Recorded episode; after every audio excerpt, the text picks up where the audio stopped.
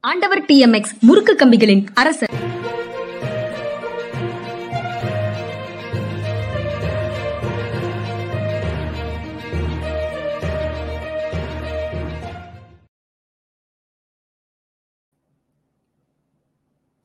வணக்கம் இது மனிதா மனிதா. இன்றைக்கு நான் மட்டும்தான் அவங்களோட பேச இருக்கிறேன். நம்ம மனிதா மனிதாவுக்குள்ள போகலாம். நேற்று தமிழ்நாடு அரசு தன்னுடைய இந்த நிதியாண்டு வரும் நிதியாண்டுக்கான பட்ஜெட்டை சமர்ப்பித்திருக்கிறது. நிதியமைச்சர் பிடிஆர் பழனிவேல் தியாகராஜன் நிதிநிலை அறிக்கையை சட்டமன்றத்தில் நேற்று சமர்ப்பித்தார். எல்லோருக்கும் எல்லாம் அப்படிங்கிற கோட்பாட்டின் அடிப்படையில் அரசு தொடர்ந்து நடைபோடுகிறது. அப்படின்னு எல்லோருக்கும் எல்லாம் அந்த திசையில தான் பட்ஜெட் இருக்கு அப்படின்னு முதலமைச்சர் ஸ்டாலின் வந்து நேற்று பட்ஜெட் முடிந்ததற்கு பிறகு அதை பற்றி கருத்து சொல்கிறார். அப்படி அதுல என்னென்னலாம் இருக்கு அப்படின்றது மிக நீண்ட பொருள் அது. அவ- அதை முழுக்க நம்ம பார்க்க முடியாது. இருந்தாலும் சமூக நீதி எல்லோருக்கும் எல்லாம். பெண்களுக்கு சம உரிமையை நோக்கிய முன்னேற்ற பாதை. அப்புறம் சமூகத்துல விளிம்பு நிலையில இருக்கக்கூடியவர்கள் தொடர்பான விஷயங்கள்ல அரசு அக்கறையோடு செயல்படும் போன்ற வழக்கமாக எல் அரசு எதை எதையெல்லாம் சொல்லி கொண்டிருந்ததோ அதையெல்லாம் நேற்று வந்து செய்வதற்கு நிதி ஒதுக்கி இருக்கிறது. வெறும் அறிவிப்போட நிதி ஒதுக்காமல் போகல நிதி ஒதுக்கி இருக்கிறது அப்படிங்கிறது அதுல ரொம்ப முக்கியமான செய்தியாக இருக்கு. அந்த மாதிரி இருக்கக்கூடிய செய்திகளை வந்து ம- நம்ம அதுல பார்க்க முடியும். அதை பற்றி ரியாக்ஷன்ஸ் எல்லாம் வருது அது வேற விஷயம். இப்போ அந்த பட்ஜெட்டை பற்றி ஜோ பைடன் சொன்னதாக இப்போ கேப்டன் வந்து ஒரு கருத்து போட்டிருக்கிறாரு. அதோட தொடங்கலாம்னு நினைக்கிறேன் அதை. Don't tell me what you value show me your budget and I will tell you what you value Joe Biden அப்படின்றத போட்டிருக்காரு. அதாவது நீங்க எதை மதிக்கிறோம் எதை கொள்கையா வச்சிருக்கிறோம் அப்படின்றதெல்லாம் நீங்க தனி மனிதர்களாக இருந்தாலும் சரி குடும்பமாக இருந்தாலும் சரி அரசாக இருந்தாலும் சரி மாநகராட்சி மாநில நிர்வாகமாக இருந்தாலும் சரி ஒன்றிய அரசாக இருந்தாலும் சரி நீங்க ஆயிரம் விஷயங்கள் பேசலாம். பேசுவதற்கும் செயலுக்கும் தொடர்பே இல்லாமல் இருந்தது என்றால் அதை எப்படி மக்கள் மதிப்பிடுவார்கள்? நீங்க பேசிய வண்ணம் செயல்படுகிறீர்களா அப்படின்னு பார்ப்பதற்கு பட்ஜெட் எல்லாம் வந்து ஒரு உரைகள் மாதிரி. அப்படி பார்க்கும்போது பட்ஜெட்டை வந்து வெறும் வெறும் எண்கள் நிறைந்த ஒரு ஃபினான்ஷியல் ஸ்டேட்மெண்ட்டாக நிதிநிலை அறிக்கையாக மட்டும் பார்க்க முடியாது. அது வந்து உயிரோட்டம் உள்ள ஒரு அரசியல் அறிக்கை. நிதிநிலையை நாங்கள் எப்படி பயன்படுத்துவோம் என்பது குறித்த ஒரு அரசியல் அறிக்கையாக அதை பார்க்க வேண்டியது இருக்கு. அப்படித்தான் இதை பா- பார்க்க முடியுது. கடந்த ஆண்டுல திராவிட முன்னேற்ற கழக அரசு நிதிநிலை அறிக்கை தாக்கல் செய்யும் போது எங்களுக்கு வழிகாட்டும் இலக்குகளாக சமூக நீதி பெண்களுக்கான சம உரிமை அனைவரையும் உள்ளடக்கிய வளர்ச்சி பகுத்தறிவு போன்ற விஷயங்கள் இருக்கு அப்படின்னு சொல்லியிருந்தோம். இதுதான் தமிழ்நாட்டினுடைய நான்கு அடிப்படை தத்துவங்கள்னு சொல்லியிருந்தோம். அதே அ- அந்த இலக்குகள்ல நிறைய விஷயங்களை கடந்த ஆண்டு நாங்க எட்டி இருக்கிறோம் அதை நோக்கி பயணித்திருக்கிறோம். அதே ப- திசையில தான் இப்போதும் போகிறோம் அப்படின்னு சொல்லி அறி அறிக்கையில் நிதியமைச்சர் சொல்றாரு. அது ரொம்ப அவசியமான ஒரு ஸ்டேட்மெண்ட் பொலிட்டிக்கல் ஸ்டேட்மெண்ட்னு நான் அதனால தான் சொல்றேன். அது சமூக நீதி பாதையில் தொடர்ந்து போகிறது அப்படிங்கிறதுக்கு இது ஒரு முக்கியமான எடுத்துக்காட்டு. இது ஈரோடு இடைத்தேர்தலாக இருந்தாலும் சரி அதற்கு முன்பும் சரி அதற்கு பின்பும் சரி எப்போது பார்த்தாலும் எதிர்க்கட்சிகள் அதிமுகவும் பாரதிய ஜனதா கட்சியும் என்ன பேசிட்டு இருந்தாங்கன்னா தேர்தலுக்கு முன்னால நீங்க வந்து பெண்களுக்கு உரிமை தொகை கொடுக்குறேன்னு சொன்னீங்களே இன்னும் கொடுக்கலையே வாக்குறுதிகளை நிறைவேற்றாத திமுக அரசு அப்படின்னு சொல்லிட்டு இருந்தாங்க. அது ஈரோடு தேர்தலை ஒட்டியே வந்து பிரச்சாரத்தின் போதே அது தொடர்பான அறிவிப்பு இந்த பட்ஜெட்ல வரும் அப்படின்னு முதலமைச்சர் சொல்லியிருந்தாரு. இப்போ வந்து அந்த அதுக்கான அறிவிப்பு வந்திருக்குது.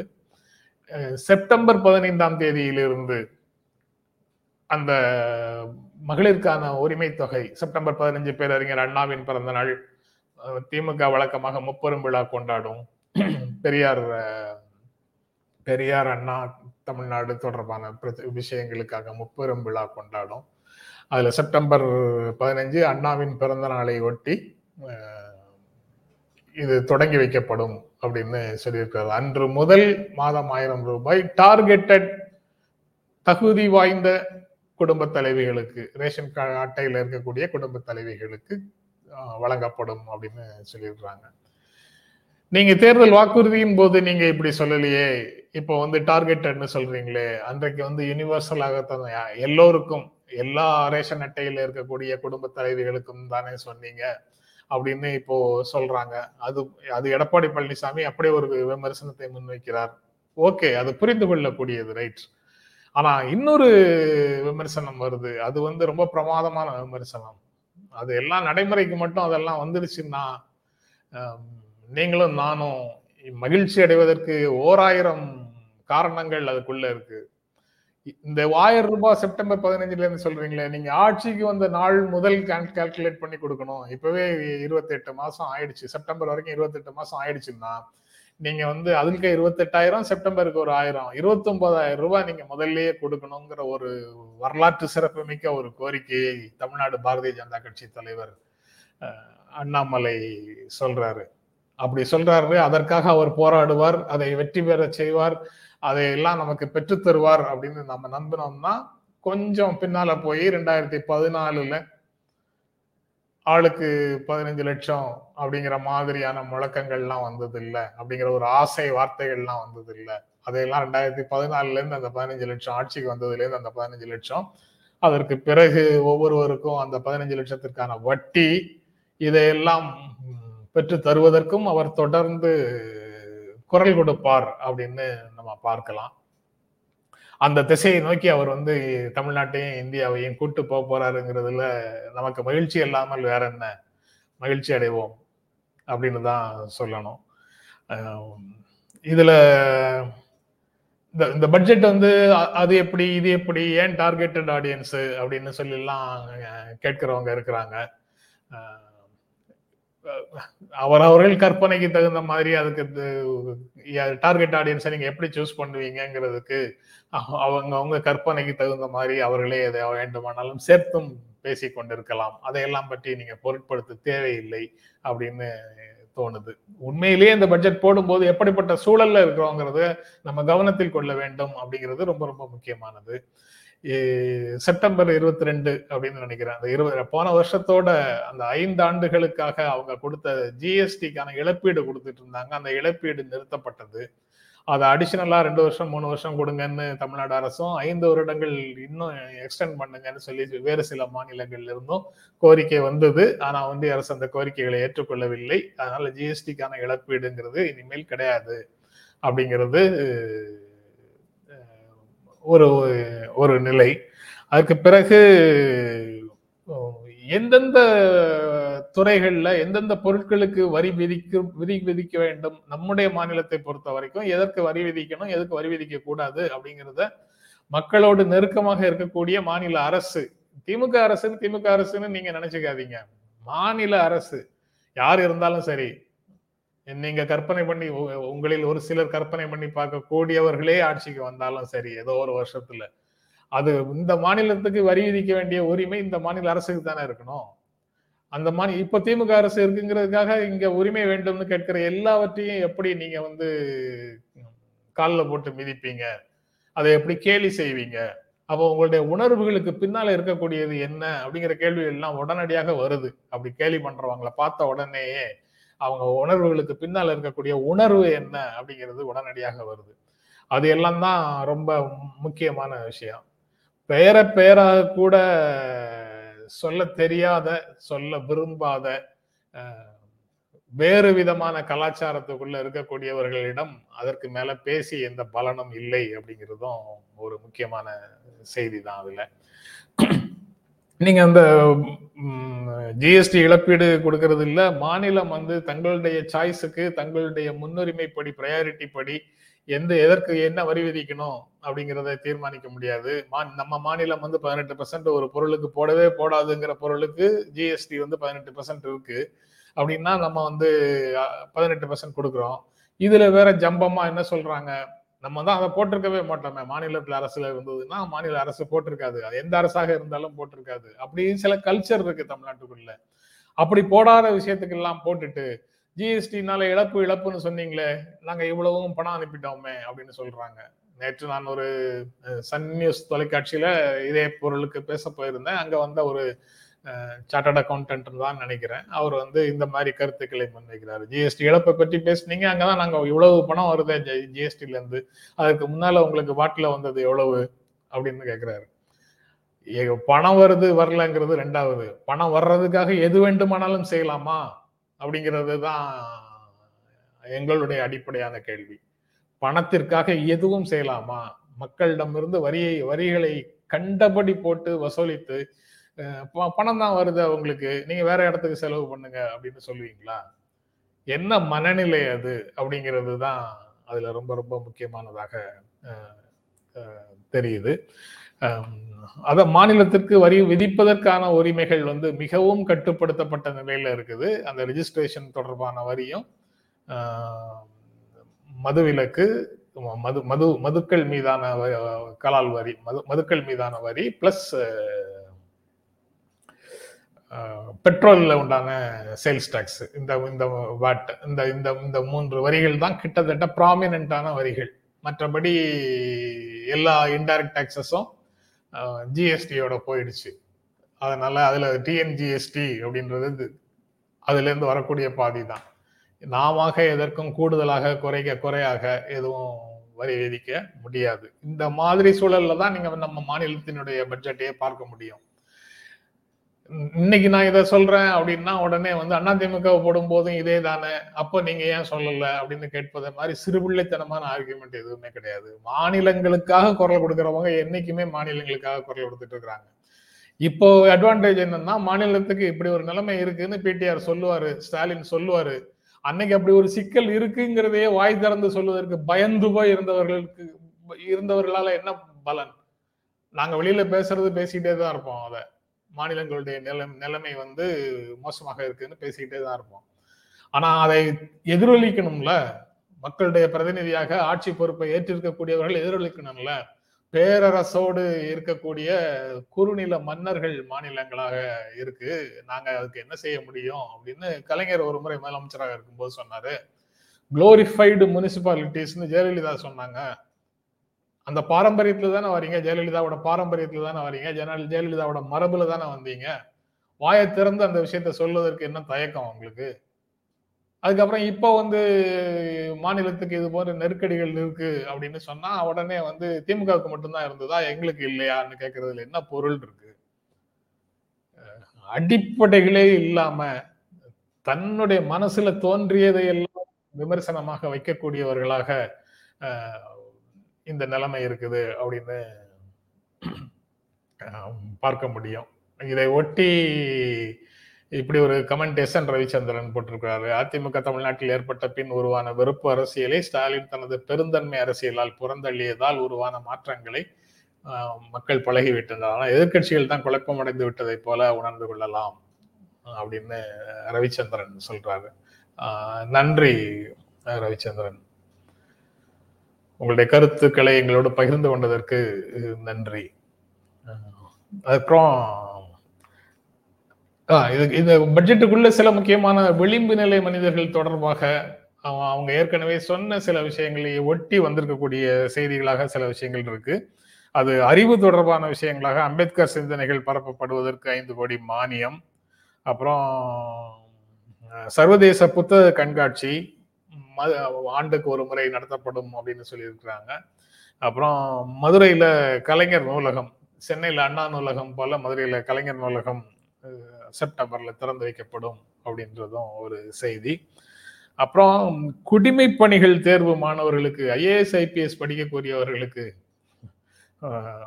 அந்த ப்ரிலிமினரி பாஸ் பண்ற வரைக்கும் அதை ப்ரிப்பேர் பண்ணிட்டு இருக்கிற பீரியட்ல பரீட்சைக்காக ப்ரிப்பேர் பண்ணிட்டு இருக்கிற பீரியட்ல ஏழாயிரத்தி ஐநூறு ரூபாய் செலக்டான செலக்டடா ஒரு ஆயிரம் பேருக்கு தமிழ்நாட்டில் இருக்கக்கூடிய ஆயிரம் பேருக்கு ஏழாயிரத்தி ஐநூறு ரூபாய் மாதம் கொடுப்பது. அது அடிப்படை தேர்வுகளில் பாஸ் பண்ணிட்டாங்க முதல்நிலை தேர்வுகளில் பாஸ் பண்ணிட்டாங்கன்னா அவங்களுக்கு இருபத்தி ஐயாயிரம் ரூபாய் ஊக்கத்தொகை. தொடர்ந்து படித்து ஃபைனல்ஸ்லேயும் பாஸ் பண்ணி இன்டர்வியூவும் முடிக்கிறதுக்கு ஒரு இருபத்தையாயிரம் ரூபாய் ஊக்கத்தொகை அப்படின்னு ஒரு அறிவிப்பு வந்திருக்குது. ஐஏஎஸ் ஐபிஎஸ் ஆபீசர்ஸ் எப்படி வர்றாங்க அப்படிங்கிறது தெரிஞ்சதுனால தமிழ்நாட்டை சேர்ந்தவர்கள் அதிகமாக அங்கு இல்லாமல் போகிறார்கள் அப்படின்ற ஒரு சூழல்ல இந்த என்கரேஜ்மெண்ட்டை இந்த ஊக்கத்தை அரசு கொடுக்கறதுக்கு முயற்சி செய்யுது. ஐஏஎஸ் ஐபிஎஸ்ன்னு தமிழ்நாட்டில இருந்து போனவங்க யாரையாவது மனசுல வச்சுக்கிட்டு நீங்க அப்படி ஆட்களை உருவாக்குவதற்கு நீங்க ஏன் உதவி செய்யணும்னு கேட்டுறாதீங்க. நல்ல ஐஏஎஸ் ஆபீசர்ஸ் ஐபிஎஸ் ஆபீசர்ஸ் எல்லாம் ஏராளமாக உருவாகி இருக்கிறார்கள். விதிவிலக்காக இருக்கக்கூடியவர்களை நம்ம வந்து எல்லாவற்றுக்கும் வழிகாட்டுதலாக எடுத்துக்கொள்ள கூடாது அப்படின்னு நினைக்கிறேன். அதுக்கப்புறம்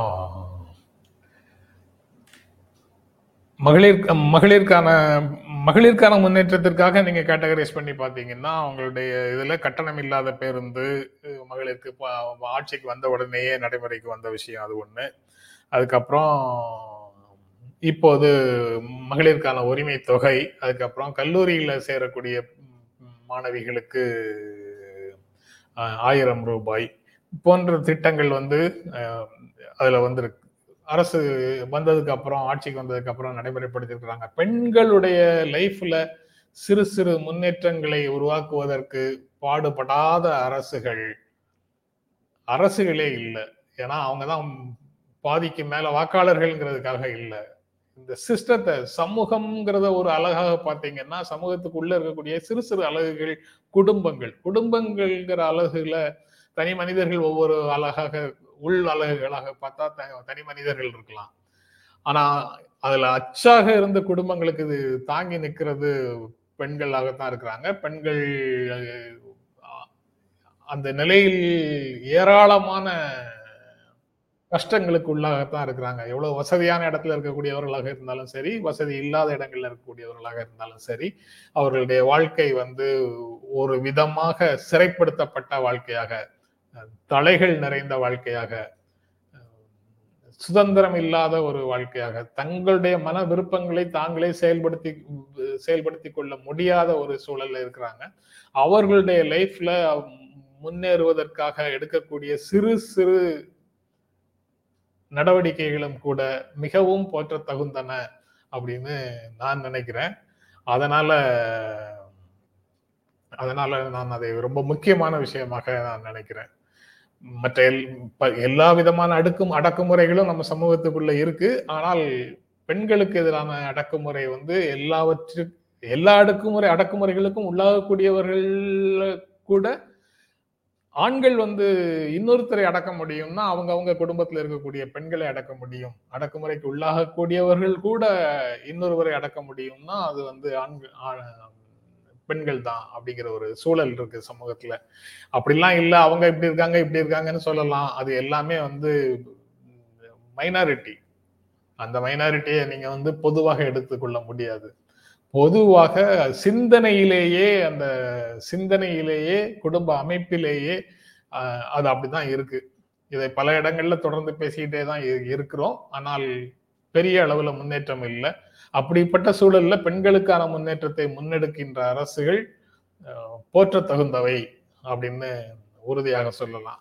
பெண்களை அப்படி வைத்திருப்பதே தான் நமது பாரம்பரியம். பெண்களை அப்படி அடிமைகளாக வைத்திருப்பதே தான் பாரம்பரியம். சமையல் அறையில தான் அவங்களுக்கு வேலை. சமையல் அறையை விட்டு வெளியில வந்தா படுக்கை அறையில தான் அவங்களுக்கு வேலை அப்படின்னு சொல்லக்கூடியவர்களை நிறைய பேர் மதி மதிக்கவும் செய்யறாங்க அப்படி அது எல்லாமே நம் நாமே அறியாமல் நம்ம வந்து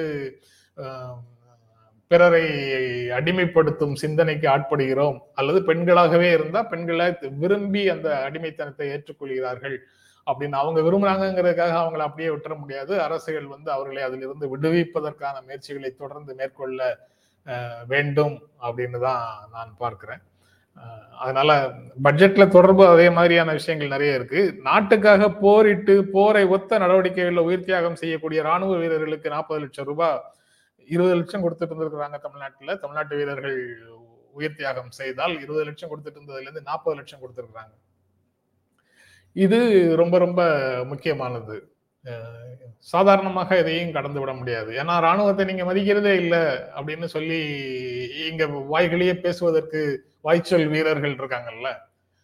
இங்க ராணுவத்தை உ- உண்மையாக ராணுவத்திற்கு மதிப்பு கொடுப்பவர்கள் யாருன்னு ஒரு ஹெலிகாப்டர் விபத்துல முடிந்து அந்த ராணுவ தளபதியை தலைவரை முப்படைக்கும் தலைவராக நியமிக்கப்பட்டவரை வந்து இறுதி மரியாதை செலுத்தி இங்கிருந்து அனுப்புவதற்கு தமிழ்நாடு முதலமைச்சர் கூட இருந்தார்கிறதை எல்லாம் மறைத்து வேறொரு நிகழ்வுல திமுக அரசு மதிக்கவே இல்லைங்கிற மாதிரி ஒரு அரசியல் செய்வதற்கு முயற்சி செய்தாங்க. பிடிஆர் கார்ல வந்து செருப்பை வீசினாங்க. இந்த மாதிரியான விஷயங்கள் எல்லாமே இதை இந்த இந்த செய்தியை பார்க்கும்போது நினைவுக்கு வருது.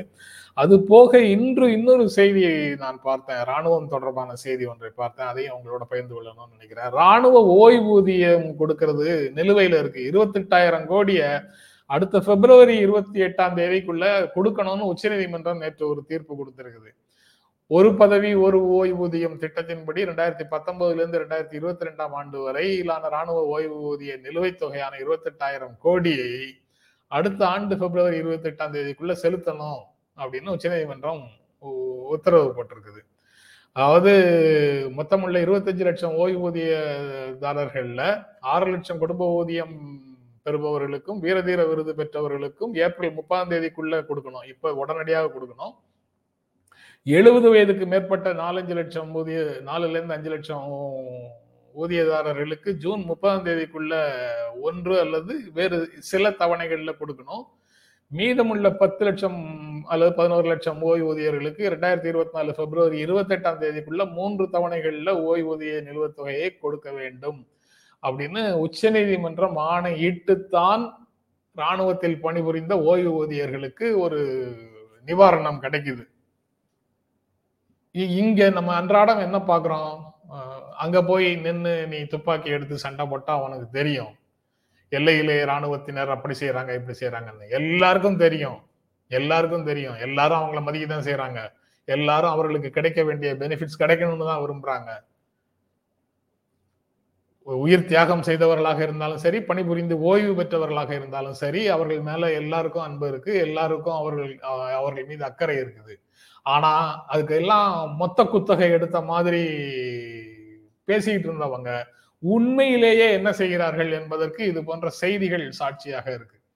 அதை வந்து இப்போ சுட்டி காட்டுவது அவசியம் அப்படின்னு நினைக்கிறேன். அதற்கு பிறகு நிதிநிலை அறிக்கை தொடர்பாக வரவேற்பு அப்புறம் எதிர்ப்பு போன்ற விஷயங்கள் எல்லாம் இருக்கு. அது ரொம்ப முக்கியமாக இருந்தது இரண்டு எதிர் எதிர்நிலையாக இருந்த இரண்டு அறிக்கைகளை நம்ம பார்த்துட்டோம். மற்றபடி TTV Dhinakaran J K Vasan போன்றவர்களும் எதிர்நிலையில் இருக்கக்கூடியவர்கள் சொல்லியிருக்கிறாங்க கருத்து சொல்லியிருக்கிறாங்க. திமுகவினுடைய கூட்டணி கட்சியில் இருக்கக்கூடியவர்கள் எல்லாருமே கே பாலகிருஷ்ணன் முத்தரசன் வைகோ தொல் திருமாவளவன் கமலஹாசன் வேல்முருகன் போன்றவர்களுடைய செய்தியும் அதுக்குள்ள இது- இந்த இந்த இது தொடர்பாக இது வரைக்கும் பேசுனது போதும் அப்படின்னு நினைக்கிறேன். அதுக்கப்புறம் இங்க வந்து அடுத்த செய்தியாக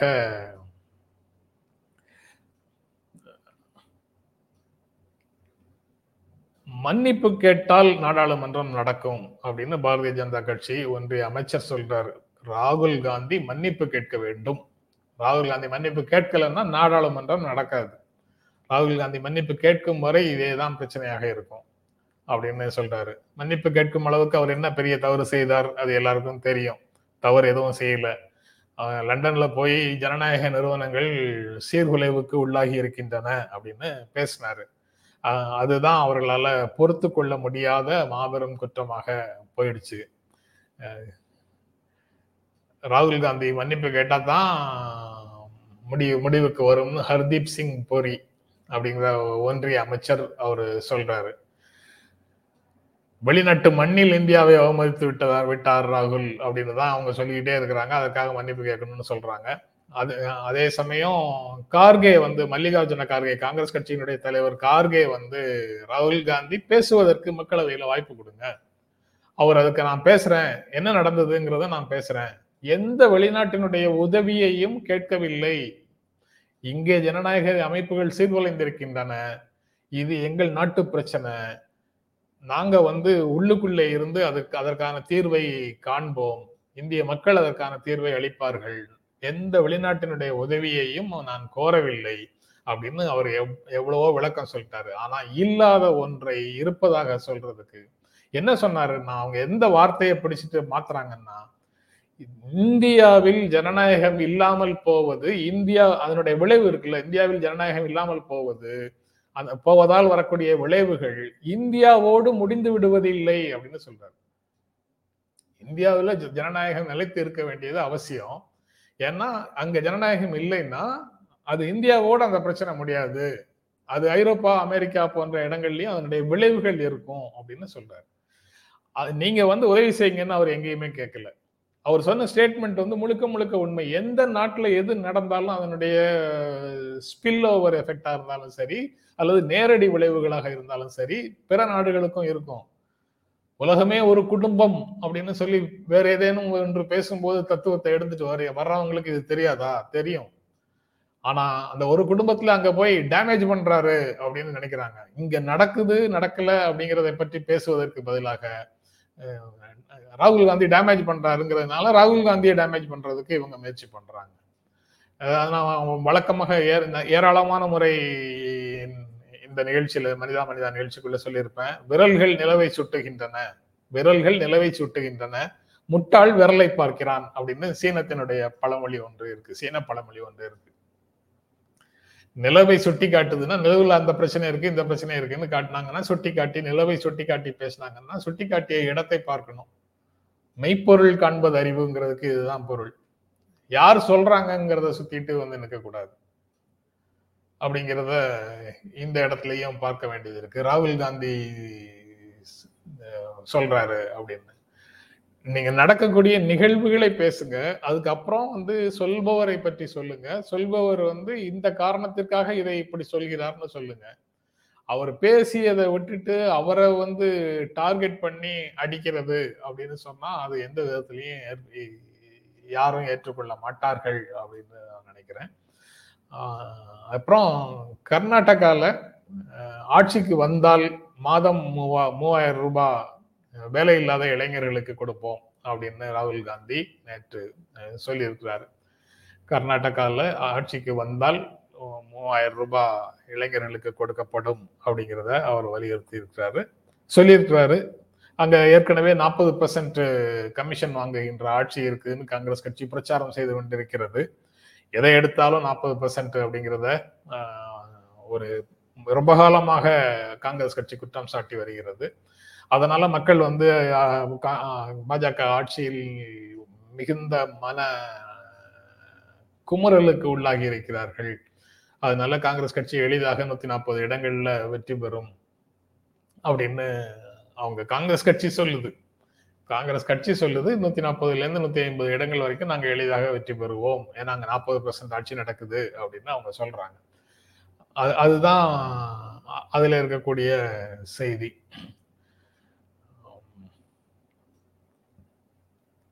அப்புறம் சன் தொலைக்காட்சியில் நேற்று பட்ஜெட் குறித்த விவாதத்தில் பகிர்ந்து கொண்ட கருத்துக்கள் பாராட்டுக்குரியது. விவாதத்தை திசை திருப்பிய பட்ட பட்டய கணக்காளரை கண்டித்தீர்கள். நன்றி அப்படின்னு டென்சிங் டென்சிங் சொல்றாரு. டென்சிங் உங்களுடைய உணர்வுகளுக்கு ரொம்ப ரொம்ப நன்றி. நீங்க பகிர்ந்து கொண்டமைக்கு ரொம்ப ரொம்ப நன்றி.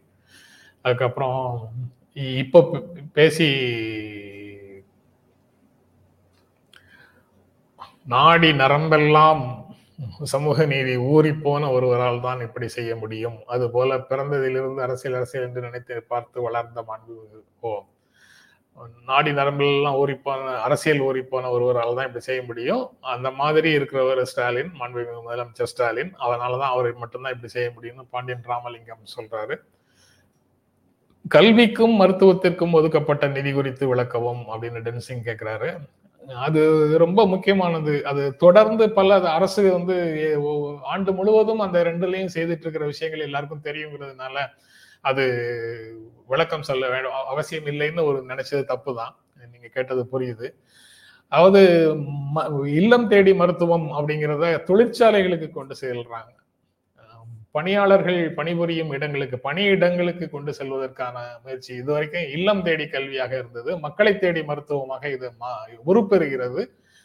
அங்க கொண்டு போறாங்க. ப்ரிலிமினரி டெஸ்ட் சுகர் இருக்கா இல்லையா அந்த மாதிரியான அடிப்படை முதல் முதல் நிலை சோதனைகளை அங்கேயே செய்து அவர்களுக்கு ஆலோசனைகளை கொடுக்கக்கூடியவர் கொடுக்கக்கூடிய அல்லது மருந்துகளை கொடுக்கக்கூடிய ஒரு பணியை அறிவிச்சிருக்கிறாங்க. அதுவும் நடக்கும். கல்வி பள்ளி கல்வித்துறையில பல்வேறு மாறுதல்கள் தொடர்ந்து நடந்து கொண்டே இருக்குது அப்படிங்கிறது ரொம்ப முக்கியம். அதுல இந்த இதுல குறிப்பாக ஆதி திராவிட பள்ளிகள் அல்லது சீர்மரபினர் துறையிலிருந்து நடத்திய பள்ளிகள் அல்லது அறநிலையத்துறை நடத்திய பள்ளிகள் அப்படின்னு பள்ளிகள் பல்வேறு துறைகளிலிருந்து இருந்து நடத்தப்பட்ட பள்ளிகள் எல்லாமே அரசினுடைய அரசு பள்ளிகளாக சேர்க்கப்படுகிறது. அரசு பள்ளிகளாக அந்த கேட்டகரிக்குள்ள கொண்டு வந்துடுறாங்க. தனித்தனியாக அந்த நிலை இருக்காது. அதற்கென்று தனியான ரெக்ரூட்மெண்ட் தனி அது அதுல இங்க இருக்கிறவங்க அங்க டிரான்ஸ்ஃபர்ல போக முடியாது அங்க இருக்கிறவங்க இங்க வர முடியாது போன்ற பிரச்சனைகள் இருக்காது. மாணவர்களுக்கு அது ஒரு அட்வான்டேஜ் இருக்கும். ஒரு சாதகமான ஒரு சூழல் இருக்கும். பல்வேறு கால சூழ்நிலைகளில் தனித்தனியாக அந்தந்த துறைகளால் தொடங்க வேண்டிய நிலை இருந்தது. அதற்காக தொடங்கப்பட்டது இவ்வளவு காலம் நீடித்து விட்டது. சீர்மரபினருக்காக தொடங்கப்பட்ட பள்ளிகள் ஆதி திராவிடர்களுக்காக தொடங்கப்பட்ட பள்ளிகள் என்பதெல்லாம் ஒரு குறிப்பிட்ட காலத்துல சமூகம் இருந்த சூழலுக்கு தகுந்த மாதிரி ஆனாலும் அவர்கள் வந்து படிக்க வேண்டும் என்பதை மனதில் நிறுத்தி தொடங்கப்பட்ட பள்ளிகள் அவை. இன்று அதே பெயர்ல அவை இலங்கை செயல்பட வேண்டிய அவசியம் இல்லை என்று அரசு புரிந்து கொண்டது. ஏற்கனவே புரிஞ்சிருக்கு நடக்கல.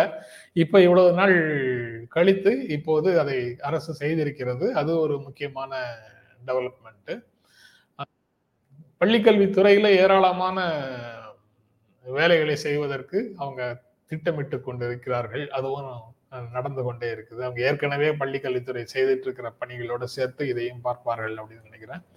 மருத்துவத்துறைகள்லையும் அறிவிப்புகள் இருந்தது.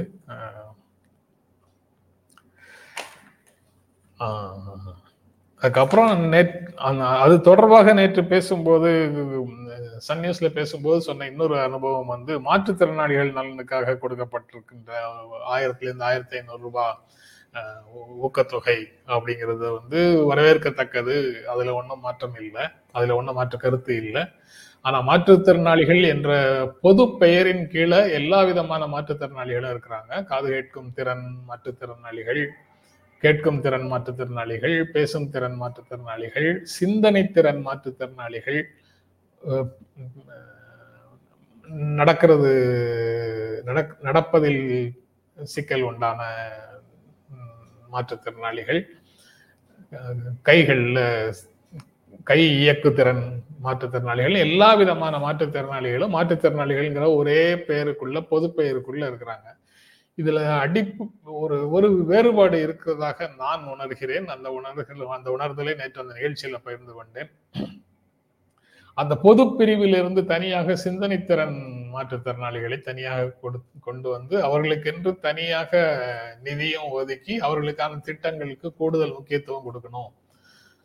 அதாவது மாற்றுத்திறனாளிகள் பிற மாற்றுத்திறனாளிகளுக்கு கொடுக்கக்கூடாதுன்னு அர்த்தம் இல்லை. அந்த பொது பெயருக்குள்ள போறது வந்து இவர்களுக்கு எவ்வளவு போகுதுங்கிறது தெரியாம போகுது. இவர்கள் வேறு எல்லாரையும் விட எல்லா விதமான அடக்குமுறைகளையும் விட எல்லா விதமான மறுப்பு மறுப்புகளையும் விட இவர்கள் சந்திக்கக்கூடிய ஒடுக்குதல் வந்து சமூகத்துல ரொம்ப ரொம்ப அதிகம். இவர்களுக்கு சமூக வளங்கள் எதுவுமே இவர்களுடைய ஆக்சஸுக்குள்ள இவர்கள் பயன்பாட்டுக்கு வந்து சேருவது இல்லை. குடும்பத்தில் கூட அவர்களை கவனிப்பதே வந்து மிகப்பெரிய பணியாக அதை செய்து கொண்டிருப்பவர்களால் அறிந்து கொள்ள முடியும். அது அவர்களுடைய குறை இல்லை. அதாவது அந்த திறனாளி மாற்றுத்திறனாளிகளுடைய குறை இல்லை. அந்த மாற்றுத்திறனாளிகளை கவனிப்பு நடைமுறை சிக்கல்களாக இருக்கக்கூடியதை அரசு அங்கீகரிக்க வேண்டும். அவர்களுக்கு என்று சிறப்பு கவனம் செலுத்த வேண்டும்ங்கிற ஒரு பார்வையையும் நேற்று அதுல முன்வைத்தேன். அப்புறம் நான் மனிதா மனிதாவில் இருக்கக்கூடியவங்க எல்லாருக்கும் நல்லா தெரியும். இன்னும் ஒரு விஷயம்னா என்ன எனக்கு பழைய மன்னர்களை கொண்டாடுவதில்லை அவ்வளோ தூரம். அதாவது ஒரு பாசிங் ரெஃபரன்ஸ்ல இருக்கலாம். ஆனா அது நமது பாரம்பரியம் நமது பெருமை அப்படின்னு அவர்களுடைய ஆட்சி காலத்துல நடந்த வேறு சில விஷயங்களை புறக்கணித்து விட்டு அல்லது கண்டுகொள்ளாமல் விட்டு விட்டு ஒரு சில விஷயங்களை மட்டும் ஹைலைட் பண்றதுல எனக்கு எப்போதும் உடன்பாடு இல்லை. அந்த உடன்பாடு இன்மையையும் இந்த பட்ஜெட்ல இரண்டு இடங்கள்ல தமிழ் பேரரசுகள் அல்லது சோழர் பேரரசுகள் பற்றிய குறிப் குறிப்பிடுதல் இருந்தது. அது தொடர்பாகவும் என்னுடைய ரிசர்வேஷனை சொன்னேன். இதுதான் பட்ஜெட் தொடர்பாக நான் பகிர்ந்து கொள்ள விரும்பும் செய்திகள். அநேகமாக அதோட நிறைவு செய்யலாம் அப்படின்னு நினைக்கிறேன். வேற கமெண்ட்ஸில் வந்து ஏதாவது புதிதாக பகிர்ந்து கொள்ளக்கூடியவை இருந்ததுன்னா காலை வணக்கம் வாழ்க வளமுடன் போன்ற வாழ்த்துச் செய்திகள் தாண்டி கருத்துக்களாக ஏதாவது இருந்ததுன்னா எஸ் என் ரவிச்சந்திரன் நிறைய கருத்துக்களை போட்டிருக்கிறாரு. புன்னவனம் சுப்பையா இன்னொரு பெரிய பொருளை அஹ், எடுத்து கருத்து சொல்லியிருக்காரு. எதிர்வரும் பொருளாதார வீழ்ச்சி வங்கிகளின் திவால் என்பது முன்னெச்சரிக்கை. மேலை நாடுகளில் ரெண்டு இன்னும் ரெண்டு இப்போ இர- இரண்டு நாடு அமெரிக்காவில் இரண்டு வங்கிகள் திவாலாக இருக்குது. இன்னும் சில தொடர் அறிகுறிகள் இருப்பதாக நிபுணர்கள் சொல்றாங்க. இந்நிலையில மமதா ராவ் கெஜ்ரிவால். ஓ சரி அனுபவம் அறிவு அது இன்கம்ப்ளீட்டா இருக்குன்னு நினைக்கிறேன். ஓகே ஓ நீங்க சொல்ல வர்ற கருத்து எனக்கு புரிந்து பு- புரிய முடிகிறது. எதிர்வரும் பொருளாதார வீழ்ச்சி அங்கெல்லாம் அமெரிக்காவில் இரண்டு வங்கிகள் திவாலானதனுடைய விளைவுகள் வந்து உலகம் அளவுல உலக அளவுல எதிரொலிக்கும். அப்ப ஏற்கனவே தடுமாறி கொண்டிருக்கக்கூடிய இந்திய பொருளாதாரம் அந்த மாதிரி விளைவுகளாலேயும் பாதிக்கப்பட்டால் இன்னும் இப்போது இருக்கக்கூடிய ஆட்சிகள் என்னென்ன மாதிரி நடவடிக்கைகளை எடுத்து அதை சரி செய்ய முயல்வார்கள்ங்கிறது ஒரு கேள்விதான். அதனால மமதா சந்திரசேகர ராவ் கெஜ்ரிவால் போன்ற அனுபவம் மிக்கவர்கள் அவர்களுடைய அனுபவத்தையும் அறிவையும் பயன்படுத்தி எடுக்க வேண்டிய முடிவை எடுக்க வேண்டும்னு சொல்றாருன்னு நான் புரிந்து கொள்கிறேன். Okay right. ரொம்ப நன்றி நண்பர்களே. இந்த நிகழ்ச்சிக்கு நீங்க தொடர்ந்து கொடுத்துட்டு இருக்கிற ஆதரவு எங்களை என்னையும் பாலச்சந்திரன் சாரையும் உண்மையிலேயே நிகழச் செய்கிறது. தொடர்ந்து உங்களுடைய ஆதரவை நாங்கள் விரும்பி கேட்டுக்கொள்கிறோம். உங்களுக்கு எங்கள் அன்பும் நன்றியும். மீண்டும் சந்திப்போம். நன்றி வணக்கம்.